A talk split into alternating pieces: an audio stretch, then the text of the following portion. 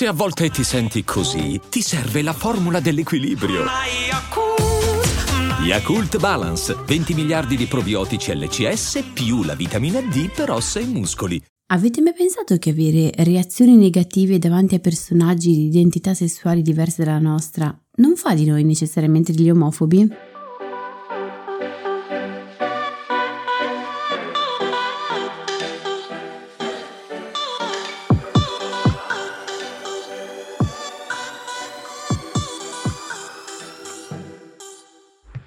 Benvenuti in questo nuovo episodio di TV Therapy, il podcast dove usiamo le serie TV per capire meglio noi stessi, le nostre emozioni, le relazioni, gli impantanamenti vari. Io sono Alessia, psicologa e psicoterapeuta e su Instagram mi trovate come Io non mi stresso. E io sono Giorgia, scrivo di serie tv e su Instagram mi trovate come Tellist, che è un blog che racconta le serie tv come meritano. Allora, oggi ci addentriamo in un tema piuttosto delicato e parliamo delle emozioni che proviamo, ma anche delle reazioni che abbiamo quando, guardando una serie tv, ci imbattiamo in personaggi che hanno un'identità sessuale diversa dalla nostra, in particolar modo direi non conforme, detto tra virgolette, ossia prendiamo una definizione che non è nostra, ma abbiamo preso da eh, questioni di un certo genere del, del post, edito da Iperborea.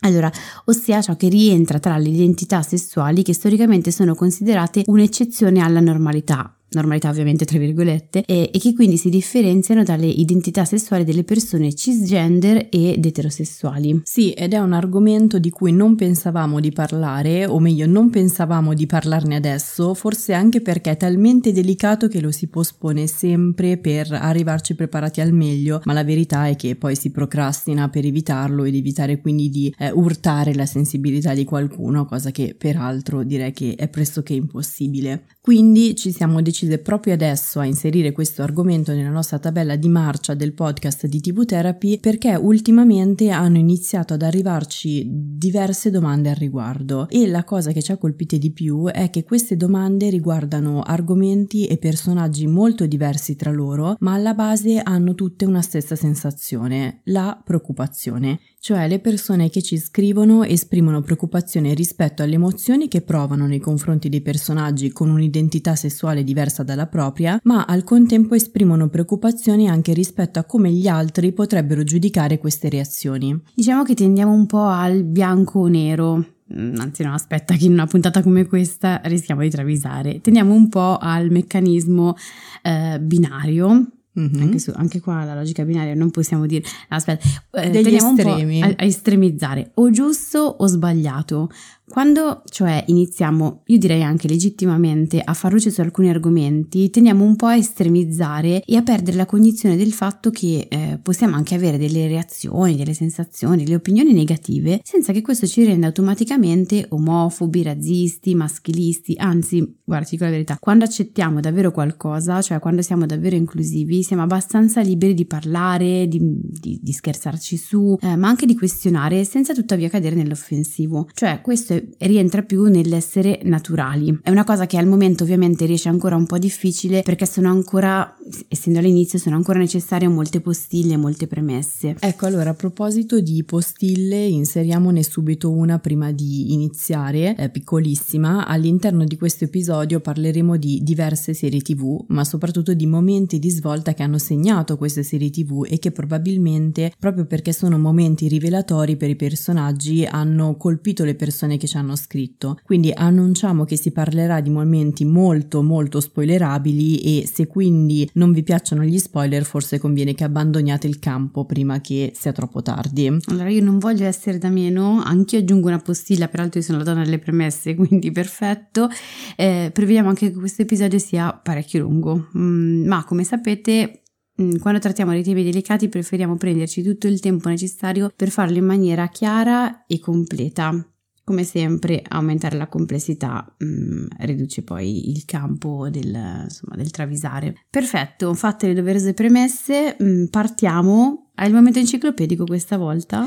Sì, però stavolta non partiamo da una serie tv specifica, o meglio, partiamo da una serie tv specifica che è Sex and the City. Sconosciutissima. Beh, io intanto la sto recuperando soltanto mh, adesso, ma poi ci focalizzeremo su un solo personaggio che è quello di Miranda. Per chi non conoscesse Sex and the City e quindi fosse sbarcato da Marte tipo, non so, un'ora fa più o meno, Sex and the City è la serie tv dramedy che nel corso della sua messa in onda tra il 1998 e il 2004 sul canale via cavo HBO ha cambiato la rappresentazione dei personaggi femminili in televisione. Sex and the City metteva infatti eh, in scena la vita di quattro amiche trentenni molto diverse tra loro, ma tutte cisgender, eterosessuali, bianche e single, che raccontavano le loro disavventure sentimentali e sessuali con gli uomini newyorkesi, trattando tabù e argomenti anche molto seri in una maniera estremamente brillante ed esplicita che fino a quel momento non si era mai vista in tv. Diciamo che senza Sex and the City, insomma, non ci sarebbero state tutte le varie Girls, Fleabag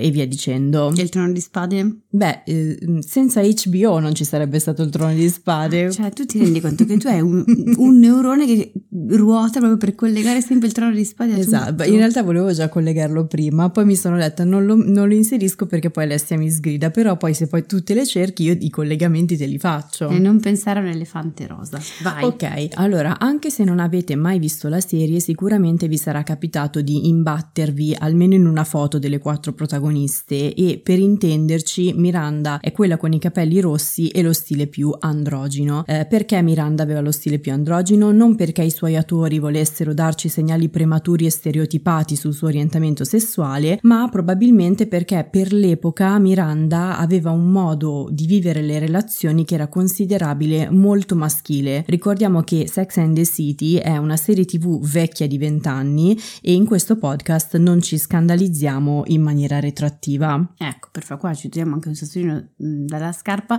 come fanno spesso con teorie psicologiche e anche psicanalitiche, dimenticando che però alcune teorie pur essendo ancora famose, sono molto datate e anche noi dell'ambiente le ritiriamo superate. Ecco, quindi tu ti levi sassolini ovunque, lanci sassolini, sempre sassolini sono. Comunque, Miranda, eh, diciamo che era un po' l'opposto delle sue amiche e somigliava molto di più agli uomini che queste frequentavano. In particolare, Miranda era la confidente più stretta della protagonista principale, Carrie Bradshaw, e guarda caso aveva un modo molto simile di vivere le relazioni a quello che aveva l'amante sfuggente di, di Carrie Bradshaw che era Mr. Big. Poi magari dovremmo fare anche un episodio sul perché i partner che ci scegliamo somigliano sempre molto spesso uh, alle nostre amiche o amici più stretti. Beh, diciamo che nella puntata su You, quella in cui abbiamo parlato del lanternino attraverso cui scegliamo in qualche modo le relazioni, abbiamo già in qualche modo inserito qualche indizio sulla faccenda. Però beh, già è lungo questo episodio, evitiamo. Mm, ok, allora Miranda per tutta la serie infatti ha due nodi principali che caratterizzano le sue relazioni che come dicevamo le rendono più maschili per gli standard dell'epoca. Il primo nodo è, è la sua difficoltà nell'avere relazioni a lungo termine perché è una donna molto indipendente, razionale,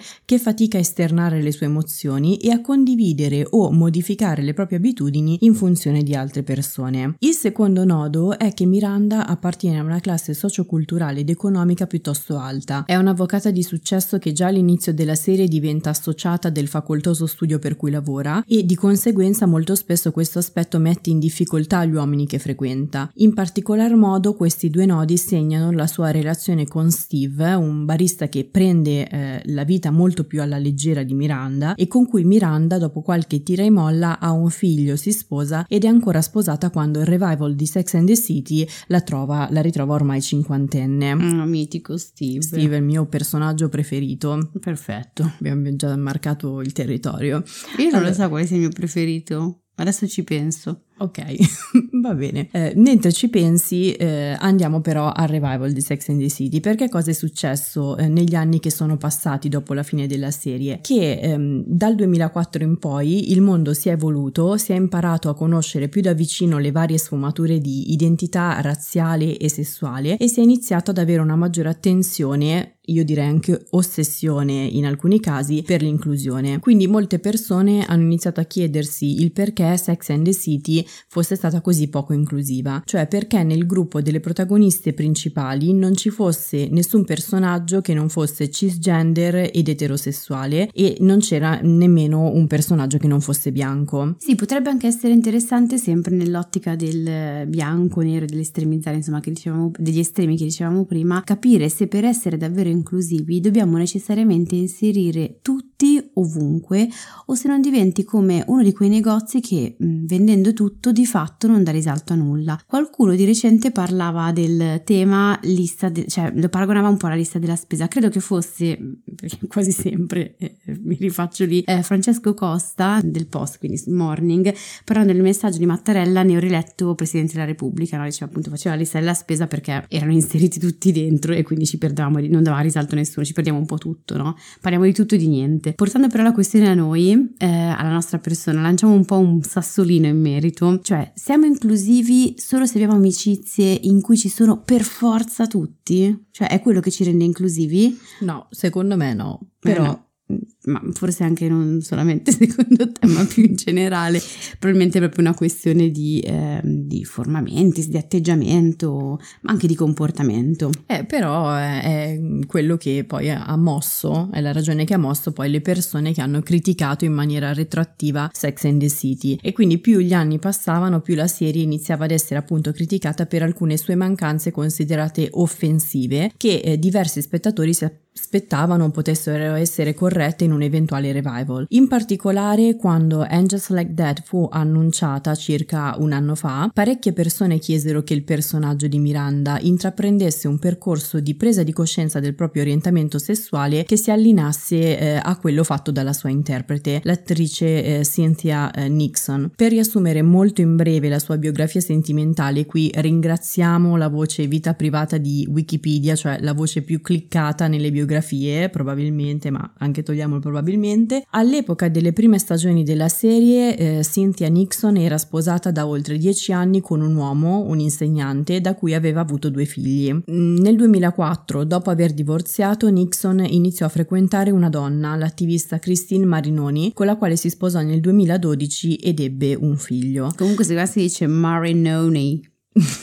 Vabbè. Va bene. Ok, va bene. Io stavo cercando di essere seria professionale comunque. Nixon, che si è dichiarata prima bisessuale e poi queer, ha sempre vissuto in maniera piuttosto pubblica il suo percorso, tanto da intraprendere anche una strada di attivismo politico per i diritti LGBT QAI+, che la portò nel 2012 a candidarsi come governatrice dello Stato di New York. Poi, dopo aver perso le primarie del Partito Democratico contro Andrew Cuomo, riprese a pieno regime la carriera di attrice. Tornando al revival, um, And Just Like That ha effettivamente ascoltato le richieste degli spettatori, anche se devo dire che, nonostante io mi aspettassi un pippone moralistico sull'inclusione, l'ho per... la lista della spesa. Esatto, l'ho percepito invece più come un messaggio del tipo tipo noi vi mettiamo tutti i nuovi personaggi e tutta l'inclusione che volevate, però li bilanciamo mettendovi anche davanti a tutta l'ipocrisia che a volte l'inclusione a tutti i costi porta. Tipo quando Charlotte, Charlotte e marito vanno a cena dalla loro nuovi amici nere, neri sì.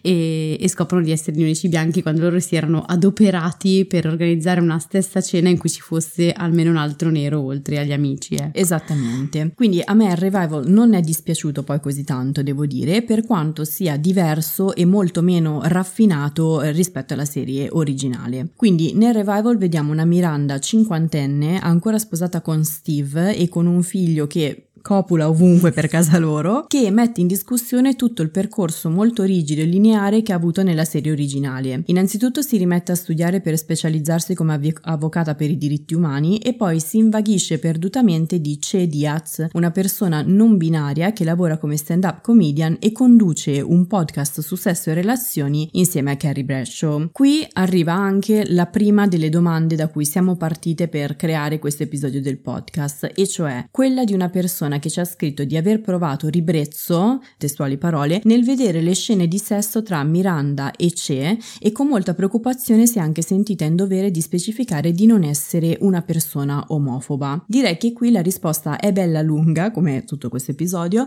e possiamo trovare almeno tre spiegazioni, che poi andremo ad approfondire. Una prima riguarda l'attrattività dei personaggi, una seconda riguarda l'estetica della serie e una terza infine riguarda il tipo di relazione che c'è tra i personaggi, cioè il ruolo che occupano all'interno della relazione che si crea tra di loro. Allora andiamo a sviscerare le tre questioni, partiamo dall'attrattività per rispondere a questa domanda che appunto eh, ruota attorno al termine chiave ribrezzo e alla paura insomma di essere omofobi. Avevamo risposto nel box domande dicendo e suggerendo insomma di lasciare il politicamente corretto fuori dalla stanza. Per me potremmo anche lasciarlo fuori dal mondo, ma vabbè, questa è un'opinione personale, lasciamola fuori dal podcast. Facciamo quindi. una navicella spaziale su, eh, su Marte.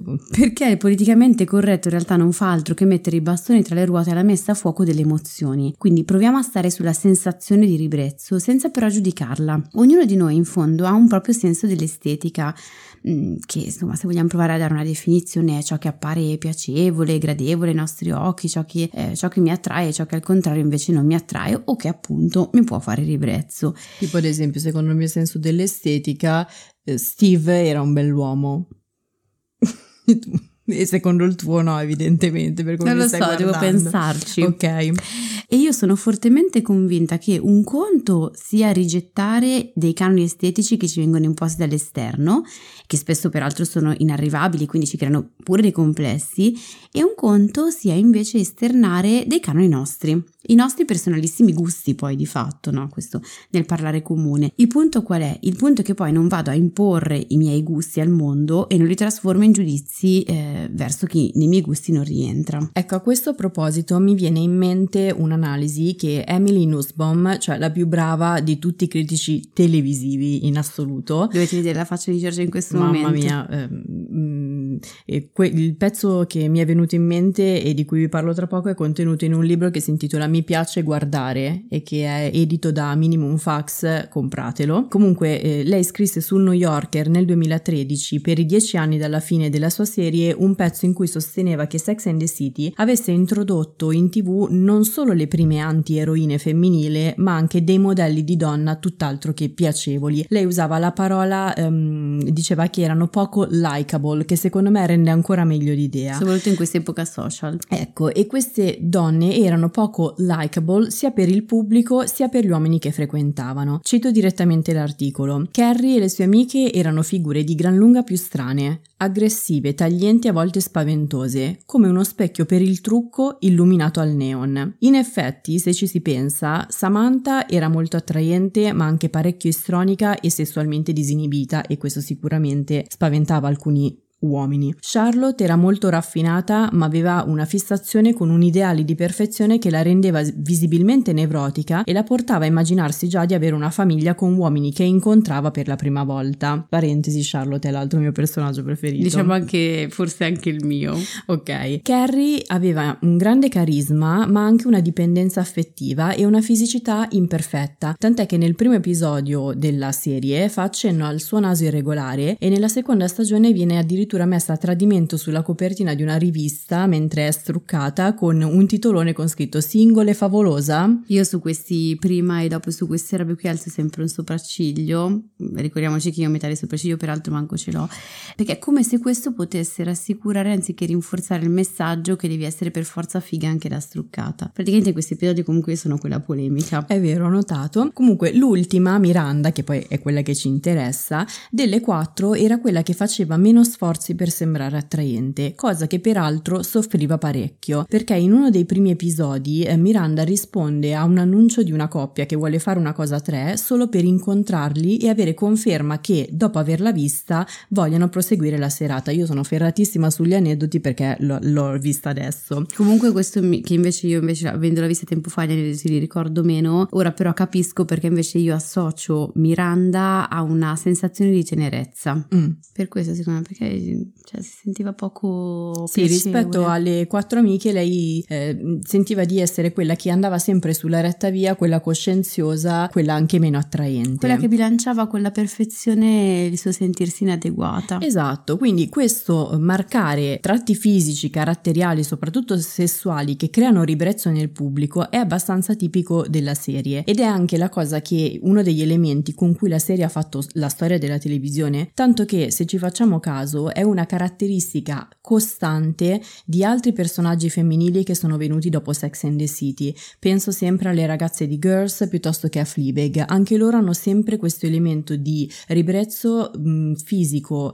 eh, caratteriale e sessuale. Sì, spesso viene fuori anche quando poi se ne parla e se ne discute. Esatto. Passiamo al secondo punto. Sì, e il secondo punto da considerare è eh, anche l'estetica della serie e l'influenza che ha su di noi, soprattutto per quanto riguarda le scene di sesso. Su questo aspetto i ruoli sono un po' invertiti, si sono un po' invertiti, cioè è stata Sex and the City ad allinearsi con gli standard dei dramedi moderni come Girls, come Fleabag, mettiamoci anche Transparent. Cioè nel revival and Just Like That le scene di sesso sono pochissime, ma sono più lunghe, erotiche e lascive. Nella serie originale, invece, le scene di sesso erano molto più frequenti ed esplicite, ma anche più veloci, comiche, caricaturali, perciò non lasciavano nemmeno il tempo di provare ribrezzo. Quindi è assolutamente plausibile e comprensibile che davanti alle scene più intime tra Miranda e Che, quindi tra le scene più intime presenti nel revival, si provi una sensazione di fastidio e repulsione che non è per forza legata alla loro identità sessuale, ma proprio a come le scene sono strutturate. Sì, assolutamente. Tant'è che la persona che ci aveva scritto diceva proprio provo ribrezzo non perché io sia omofoba eh, e non, non, lo considerei, non lo considero quindi giusto, ma perché davvero non mi interessa con chi le persone fanno sesso, basta che sia consenziente. Quindi eh, già di per sé questa domanda partiva, per quanto perlomeno la percepiamo noi, ma poi in realtà c'erano stati degli scambi anche in privato no, su, eh, su questo, partiva da una difficoltà di base nel guardare scene di sesso mm, molto esplicite e mm, come poi lei ci aveva esplicitato in privato anche proprio aveva a che fare con, proprio con, con, l'estetica delle persone coinvolte in quelle scene di sesso. Sì, quindi diciamo che se lei avesse visto eh, anziché And Just Like That uh, Girls uh, avrebbe probabilmente esternato le stesse sensazioni. Sì, diciamo che probabilmente non rientravano in quello che è il suo, chiamiamolo così, gusto proprio mh, mh, di gusto, spettatrice. Gusto di spettatrice, ma anche proprio gusto estetico, cioè ciò che la attrae. Noi ad esempio abbiamo avuto una sensazione molto simile e le dicevamo proprio in risposta alla sua domanda nel primo episodio in cui Mr. Big si masturba un po' sornione davanti a Carrie e l'abbiamo collegata oltre che al cambio di estetica proprio nel revival eh, rispetto alla serie originale anche proprio l'attore che interpreta Mr. Big cioè a noi mh, fa ribrezzo lui sì Chris Noth che non se la sta passando benissimo no, dobbiamo dire in effetti no forse avevamo intuito qualcosa no sì, scherzo no, comunque è no. stato eliminato anche dal, dal finale sempre per eh, lo scandalizzarsi retroattivo ma forse anche perché fa spesso uh, ruoli un po' di uomini un po' mh, viscidi, mollusconi, poi con lo sguardo un po' a me repelle. Già torniamo a Steve, ecco. no, Steve non mi repelle.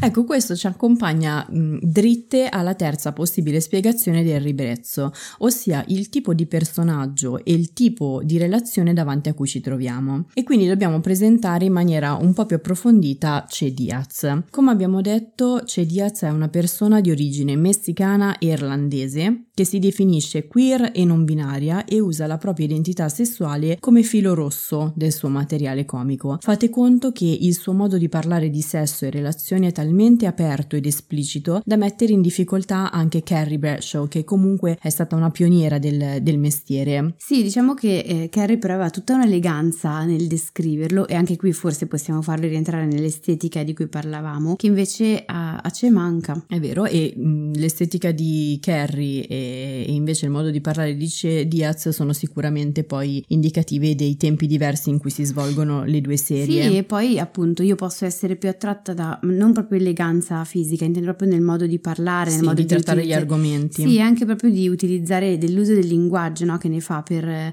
introdurre certi argomenti può essere magari più attraente per me o per la persona insomma che ci ha scritto la domanda rispetto al modo di mh, anche un po' forse eh, molto esplicito utilizzato da, da CE. Sì, e La particolarità che però più di tutte risalta è che Che Diaz è un personaggio fortemente egoriferito che porta Miranda a una rottura con la se stessa del passato. Sì, anche qui, mh, sempre per provare un attimino a uscire e renderci conto, quello che poi lo vediamo più avanti, no? Però uscire un po' dal, eh, dall'identità sessuale, renderci conto che certe eh, valutazioni le facciamo più sulla base del personaggio, no? E non dell'identità sessuale che, eh, che ha. Diciamo che se Che Diaz fosse un uomo con i medesimi comportamenti, e dico uomo perché non appartiene a una minoranza, mm-hmm.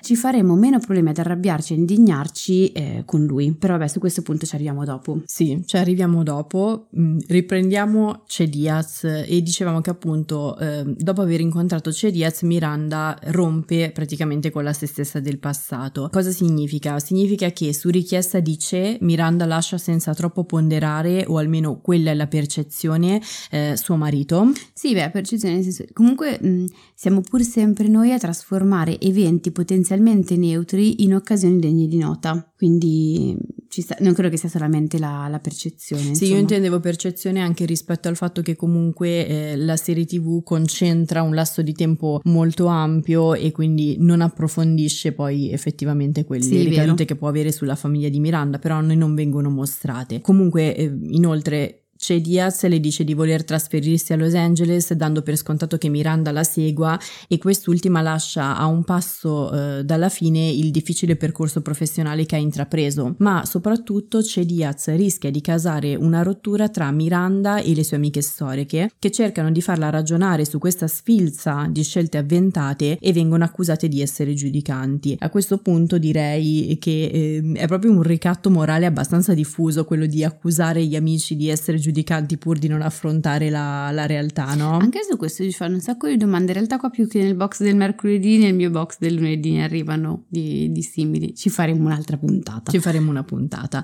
Anche perché eh, per gli elementi che abbiamo sotto mano, visto che la serie non approfondisce molto il personaggio, Che Diaz ha una, forte, una personalità fortemente ambigua e di conseguenza si ha costantemente l'impressione che Miranda, nel seguirla, nel lasciare tutto per seguirla, stia per prendere prendere una dolorosa cantonata. Sì, anche perché qui la, la, reazione di ribrezzo può essere collegata al modo in cui la relazione tra Ce e Miranda impatta su di noi e sul nostro vissuto uh, di relazioni, sul fatto che Miranda diventi praticamente il contrario di come la conoscevamo. Sì, un articolo diceva che praticamente Miranda diventa come la Charlotte delle prime stagioni della serie e quindi mentre le altre crescono, Miranda di fatto regredisce prendendo le sbandate che non si è mai permessa di prendere in passato perché delle quattro, come dicevamo prima, era la più cosciente coscienziosa. Sì, anche qui, ma Sex and the City apre un sacco di parentesi. Mm-hmm. Comunque, anche qui appunto potremmo aprire una parentesi su come ciò che reprimiamo molto spesso diventa un nodo sempre più grosso che prima o poi arriva al pettine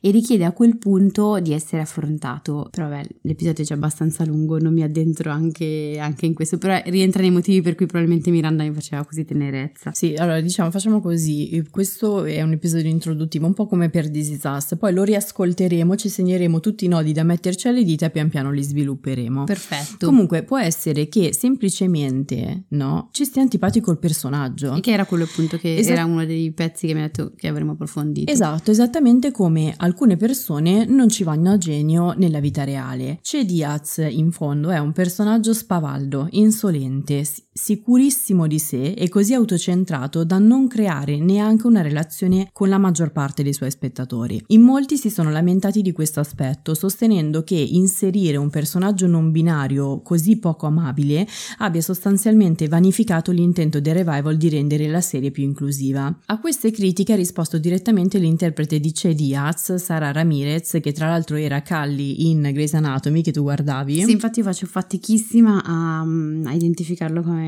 come c'è. E faceva fatica, mi sa, anche Ramirez. Ramirez si definisce di genere non binario e bisessuale, quindi ha un'identità sessuale piuttosto vicina a quella di Che Diaz, eppure ha detto io non mi riconosco in Che, ma provo orgoglio per la rappresentazione che abbiamo creato. Abbiamo costruito un personaggio che è un essere umano imperfetto, complesso, che non è lì per piacere e nemmeno per avere l'approvazione di qualcuno, è lì per essere se stesso e nella vita reale ci sono un sacco di persone così. Sì, questo peraltro è un po' il succo di questo episodio e questa peraltro è integrazione. Integrazione perché su due connotazioni del del termine, insomma, perché riesco a tenere insieme caratteristiche che tra virgolette accetto e caratteristiche che non mi piacciono e questo dà spessore alla persona, cioè la integra anche da un punto di vista dell'inclusività, nel riconoscerla eh, come, come, persona quindi eh, e non solo come un'identità sessuale a sé stante così che vaga per, per l'ambiente. Se al contrario pensiamo che per essere inclusivi possiamo solo parlarne eh, bene, stiamo in realtà mettendo in categorie, eh, prote- in categorie protette le persone. Io uso spesso questo pensiero per cercare di capire se quello che sta accadendo sia maschilista, poi la sposto sulle identità mhm. sessuali. Mm-hmm. Eh. Penso,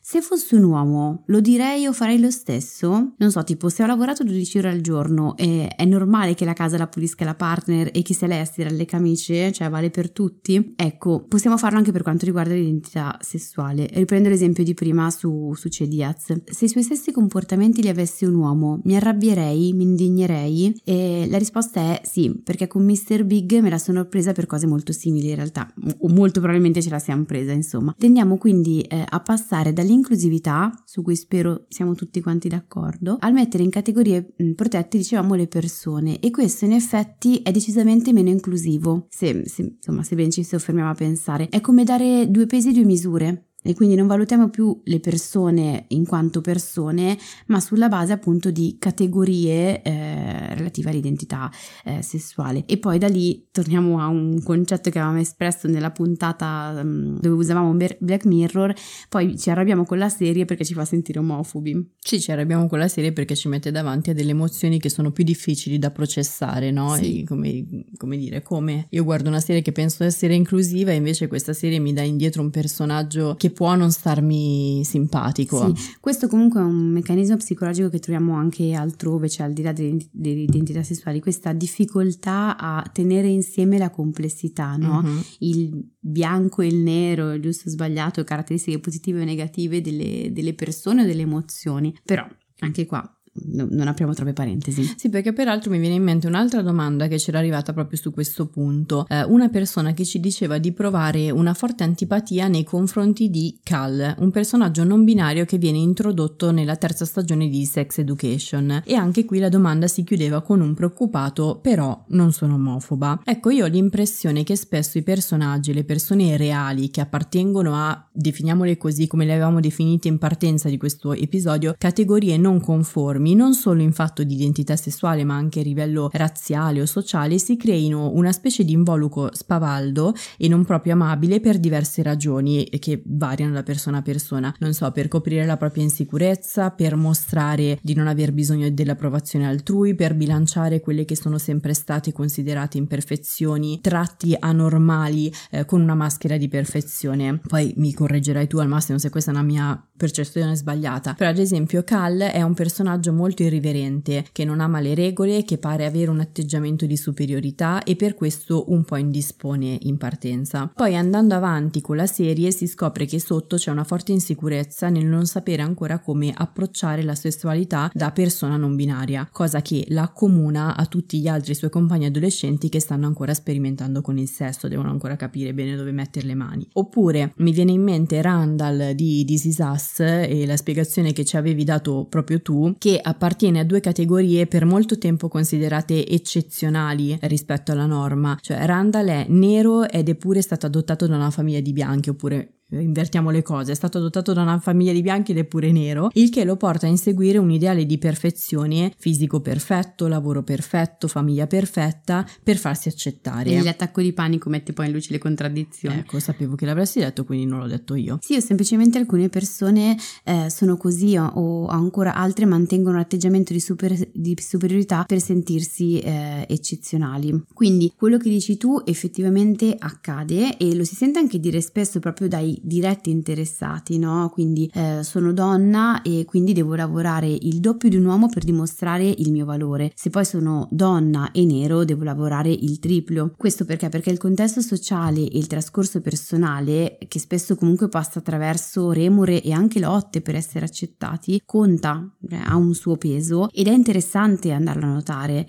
Il punto dove sta sta sempre nel non generalizzare. Cioè io sono dell'idea che queste impasse, queste difficoltà in realtà le supereremo molto facilmente andando a, tra virgolette, valutare le persone più sulla base del fatto che siano delle persone e non sulla base della categoria a cui appartengono. Quindi non è il pensiero sul singolo il problema, bensì è la generalizzazione che poi porta al pregiudizio. Cioè per intenderci, stando più terra a terra, se una cosa capita spesso e la vedo di frequente, non do per scontato che allora capiti necessariamente anche al mio vicino di casa solo perché rientra in quella categoria. Valuterò il mio vicino di casa come persona.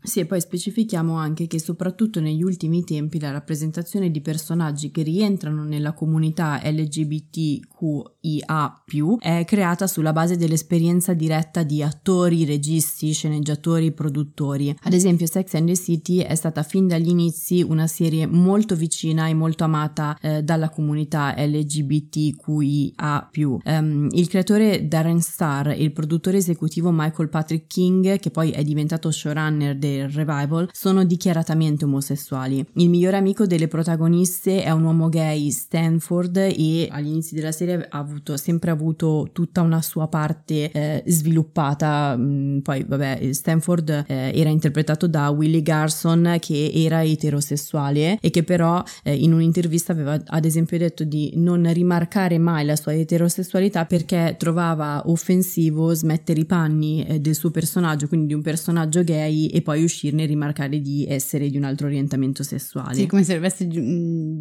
giu- normalizzare esatto. la, propria, tra virgolette, la propria figura. Esatto. Oppure Cynthia Nixon ha contribuito all'evoluzione dell'identità sessuale di Miranda e ha diretto un episodio del revival. La stessa C. Diaz avrà senz'altro contribuito a plasmare il proprio personaggio. La stessa squadra di registi e sceneggiatori è estremamente varia in fatto di identità sessuali. Quindi quello che noi vediamo ha del reale è la somma di esperienze personali di chi ha lavorato nella serie serie. Eh, c'è un documentario mm, su And Just Like That in cui si vede proprio la writer's room che dice non nulla di quello che viene scritto in questa sceneggiatura è inventato, c'è sempre qualcosa che è capitato a qualcuno di noi. Infatti si vede che si eh, interpellano tra di loro sulla menopausa, Perfetto. ad esempio. Tant'è che in partenza Miranda avrebbe dovuto avere una relazione con Nia, la sua professoressa, ma poi i creatori hanno abbandonato l'idea perché pensavano che sembrasse una forzatura se si considera che fino a quel momento della storia entrambi i personaggi erano convinti di essere eterosessuali. Sì, diciamo che ciò che è reale e autentico è assolutamente tridimensionale, non può, torno lì, essere suddiviso in categorie eh, buono, cattivo, giusto, sbagliato, bianco, nero, eccetera, eccetera. E forse sempre nell'ottica di stare sul, sull'unicità e non sulla generalizzazione stereotipata, dobbiamo imparare a distinguere ciò che è offensivo da ciò che non lo è. Mm-hmm. Ma anzi, in alcuni casi eh, rientra addirittura nell'accettazione. Guarda, vabbè, qua porto due, due esempi, cioè, non so, eh, penso ad alcune serate gay eh, al borgo che ho fatto, al borgo la domenica sera. Ci vediamo cos'è il borgo? È una, ah, è, è vero, è famosa è discoteca milanese. Il podcast non l'ho ascoltato okay. solamente da milanesi. La domenica sera appunto c'era la serata gay e dove tutti si chiamavano Ciao Frociazza, dove tutti gay uomini si chiamavano Ciao Frociazza. Oppure, non so, eh, io che prendo amabilmente per il culo, si possono dire le parolacce in questo modo? Vabbè, sì, qua lo dico. il bip. Ok, eh, un mio amico che ha un disturbo bipolare diagnosticato e che una volta ha avuto un episodio maniacale, eh, io ero presente, ed era convinto di voler costruire una piscina sul tetto cioè lo prendiamo in giro ancora adesso. Cioè quello che conta è il contesto in cui eh, inseriamo quella frase, appunto, cioè il contesto che lo rende offensivo o meno, ma anche poi il modo in cui lo facciamo, il rispetto, l'accettazione generale in cui inseriamo eh, le cose, cioè sono queste eh, variabili a fare un po' la differenza. Voglio dire, frociazza, detto eh, a un gay così in generale, senza contesto, appare sicuramente offensivo. Vi assicuro che la domenica sera al borgo diventava una una roba peace and love. Sì, era tipo il saluto che si fanno i camionisti. Sì, o i bikers o, o quando face- si incontrano. O che facevo io con quelli che guidavano una Matiz. Io avevo una, una divertentissima Matiz. altre puntate da, da, aprire sulla Matiz, peraltro. Anche lei ci ha accompagnato spesso al borgo. È vero. Do, sabati e domenica. È vero. Comunque stiamo focalizzate e arriviamo all'ultima questione che ci è stata posta e che parte da una premessa quasi opposta a quelle viste finora. Cioè una domanda in cui una ragazza ci diceva che guardando Atypical, un'altra serie tv dramedy eh, di Netflix, si era fortemente emozionata quando la coprotagonista Casey, dopo aver scoperto di essere bisessuale, quale si innamorava dell'amica. E la domanda ci aveva colpite molto perché diceva mi sono spaventata di quell'emozione, mi piacciono i ragazzi e non so il perché di quel turbamento. Sì, e qui poi alla luce dell'episodio che abbiamo fatto, insomma di quello che abbiamo detto fin qui, è un po' in realtà lo stesso discorso che abbiamo fatto prima rispetto al fatto che la relazione tra Miranda e Ce eh, suscitasse ribrezzo non per omofobia, ma per il tipo di dinamica non del tutto eh, funzionale che si crea tra i due personaggi o per l'estetica no, dei, dei, due personaggi che può rientrare o meno nei nostri gusti, nella nostra mh, mm, tipica attrazione, insomma. Quei turbamenti, secondo me, poi peraltro sono sempre interessanti, ma spesso non ci concediamo di viverli per due ragioni, cioè sono interessanti perché in realtà ci permetterebbero di capire qualcosa in più di noi, ehm, di ciò che ci attrae, di cosa no, eccetera, eccetera. Eh, appunto non ci concediamo di viverli per due ragioni. La prima è che abbiamo paura di scoprire cose nuove di noi tipo oddio, ma forse ho un altro orientamento sessuale e la seconda è, è, che abbiamo paura che quel giudizio implichi che siamo poco etici e poco corretti. Quindi se sono turbata significa che sono omofoba, allora è meglio che io faccia finta di non essere turbata. È un po' però quello che dicevamo prima, eh, contano il contesto, il modo, eccetera, eccetera. Voi tenete sempre a mente che il contesto fa la differenza praticamente in ogni cosa. Estrapolate dal contesto le cose poi perdono un po' il loro significato e senso. E poi questo ultimo punto che hai detto torna anche un po' alla questione del bianco e nero, delle estremizzazioni e del fare fatica poi a elaborare la complessità. Sì, esatto, posso non essere minimamente omofoba, ma quel tipo di sessualità, nel caso in cui dovessi andarla a vedere, in un film porno, che ne so, non mi attrae per nulla, non me la vado a cercare, vado a cercare qualcos'altro. Questo non fa di me una, fe- una persona omofoba. Perfetto. Allora, siamo arrivati alle tre serie tv simili, insomma, le serie tv consigliate perché vanno a braccetto con quella centrale dell'episodio. Vai. Allora vado, la prima è And Just Like That The Documentary, cioè il documentario di circa un'ora e un quarto, quindi più o meno lungo con un film, che è stata attaccato in fondo alla stagione di, del revival di Sex and the City, eh, che spiega bene come autori, attori, registi e produttori abbiano lavorato al revival. Quindi si capisce anche il perché di determinate scelte narrative su Miranda e si capisce anche, e questa era la mia parte preferita, sarò superficiale, non lo so, come eh, Sarah Jessica Parker insieme alla stylist della serie eh, sceglie gli outfit per Carrie Bradshaw con una velocità tale che io sono rimasta sbalordita. Ma allora anche qua eh, aprire parentesoni enormi, però insomma il modo in cui ci rapportiamo con il nostro armadio è tutt'altro che superficiale, ci dice un sacco di noi. Beh, comunque è il momento più magnifico perché ha capacità di abbinare cose che io non mi sognerei nemmeno. Comunque, vabbè, poi diciamolo anche che tu hai una eh, tutta una teoria sugli abiti di Carrie Bradshaw su cui torneremo sicuramente perché perché era molto interessante. Comunque nel momento in cui stiamo girando questa puntata il documentario di And Just Like That non ha ancora una programmazione, però nel caso eh, se dovesse essere andato in onda prima, non lo so, lo troverete sicuramente su Sky e Now TV. Secondo titolo, già citato nel corpo dell'episodio. È vero, Transparent è stata una delle prime serie TV originali di Amazon che all'inizio puntava tantissimo sui drammi sofisticati, poi adesso invece si è messa a comprare tutti i fantasy eh, della Terra terra.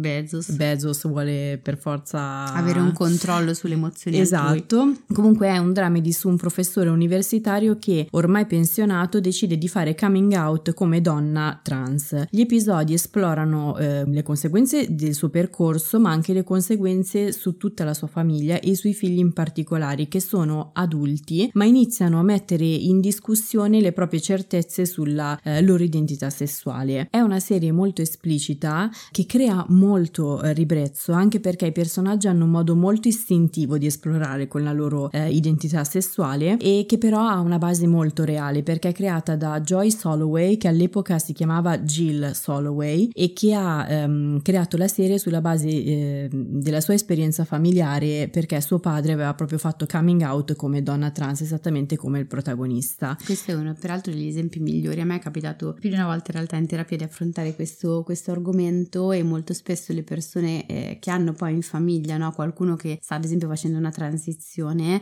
temono di essere omofobe perché non riescono ad accettare quella transizione lì. In realtà è il punto che sono due cose molto diverse, no? quello che è il nostro atteggiamento generale e una, un cambiamento così importante all'interno della nostra famiglia. E poi lei comunque ha fatto poi lo stesso percorso più o meno che fanno i figli del protagonista perché lei stessa poi ha avuto una presa di coscienza sulla sua identità sessuale. Comunque al momento si trova su Prime Video. Perfetto. Allora, l'ultimo eh, titolo è The L Word ed è eh, una serie tv del 2004 che è stata la prima serie tv eh, ad avere come personaggi soltanto donne lesbiche eh, o bisessuali. Ancora più consigliato è il suo spin-off The L Word Generation Q eh, perché ha ampliato il cast in modo da coprire più sfumature possibili eh, e quindi per rappresentare le tante diversità della comunità LGBTQIA+, ce, ce la faccio tutte le volte, ok? E lo spin-off è perfetto, secondo me, per fare un esercizio,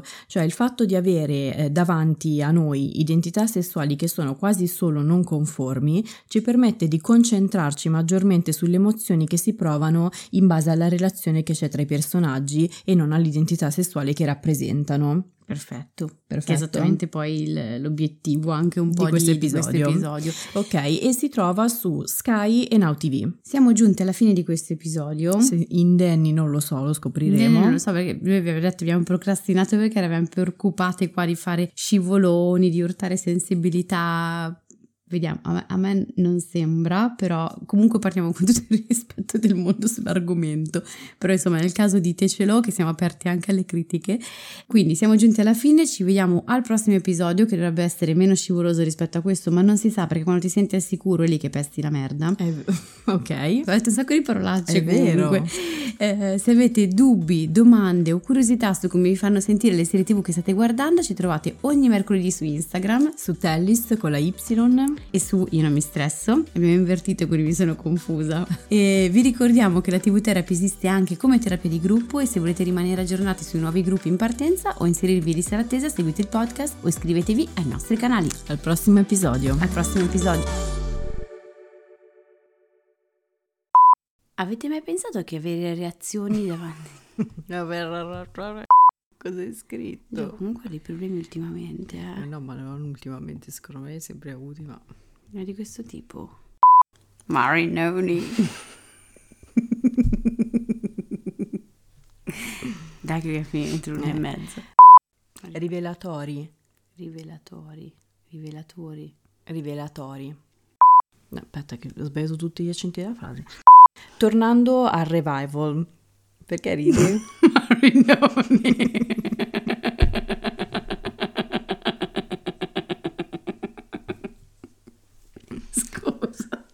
E adesso un bel caffè finito. Perché rischiare di rimanere senza caffè quando puoi abbonarti a Caffè Borbone? Prezzi vantaggiosi, costi di spedizione inclusi, tante possibilità di personalizzazione e l'abbonamento lo sospendi quando vuoi. Decidi tu la frequenza, la qualità, scegli tra le cialde e capsule compatibili e crea il tuo mix di gusti e miscele.